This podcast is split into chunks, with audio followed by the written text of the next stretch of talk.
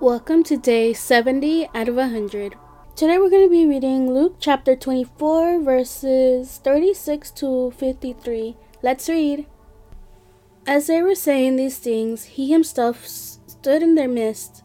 He said to them, Peace to you. But they were startled and terrified and thought they were seeing a ghost. Why are you troubled? He asked them. And why do doubts arise in your hearts? Look at my hands and my feet, that it is my I myself. Touch me and see, because a ghost does not have flesh and bones as you can see I have. Having said this, he showed them his hands and feet, but while they still were amazed and in disbelief because of their joy, he asked them, Do you have anything here to eat?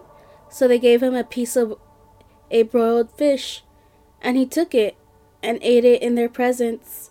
He told them, These are my words that I spoke to you while I was still with you, that everything written about me in the law of Moses, the prophets, and the Psalms must be fulfilled. Then he opened their minds and understood the scriptures. He also said to them, This is what is written The Messiah would suffer and rise from the dead the third day, and the repentance for forgiveness of sins would be proclaimed in his name to all na- the nations, beginning at Jerusalem.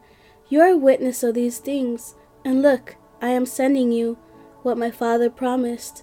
As for you, stay in this city until you are empowered from on high. Then he led them out to the vicinity of Bethany, and lifting up his hands, he blessed them. And while he was blessing them, he left them and was carried up into heaven. After worshipping him, they returned to Jerusalem with great joy and they were continually in the temple praising God. Thank you for joining me today. See you tomorrow for day 71. Have a good day. Bye.